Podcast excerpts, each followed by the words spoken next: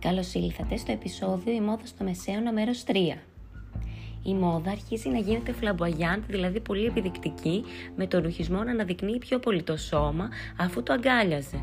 Αυτό συνέβη για πρώτη φορά στην ιστορία της μόδας.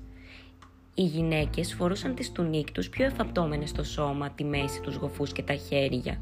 Οι άντρες επίσης φορούσαν μακρύ ρουχισμό που έδενε πιο γερά στο σώμα. Οι ευγενείς και των δύο φίλων φορούσαν μια μεταξωτή τουνίκ με στριφώματα και μακριά μανίκια. Τα αξεσουάρ ήταν μακριά, τα παπούτσια μητερά, τα μαλλιά μακριά και φορούσαν μανδύες. Ο κοσμικός και θρησκευτικός κόσμος άρχισε να διαφέρει. Η Ελεονόρ του Ακουιτέιν ήταν ένα από τα πιο σημαντικά fashion icons που άφησαν εποχή κατά την περίοδο αυτή.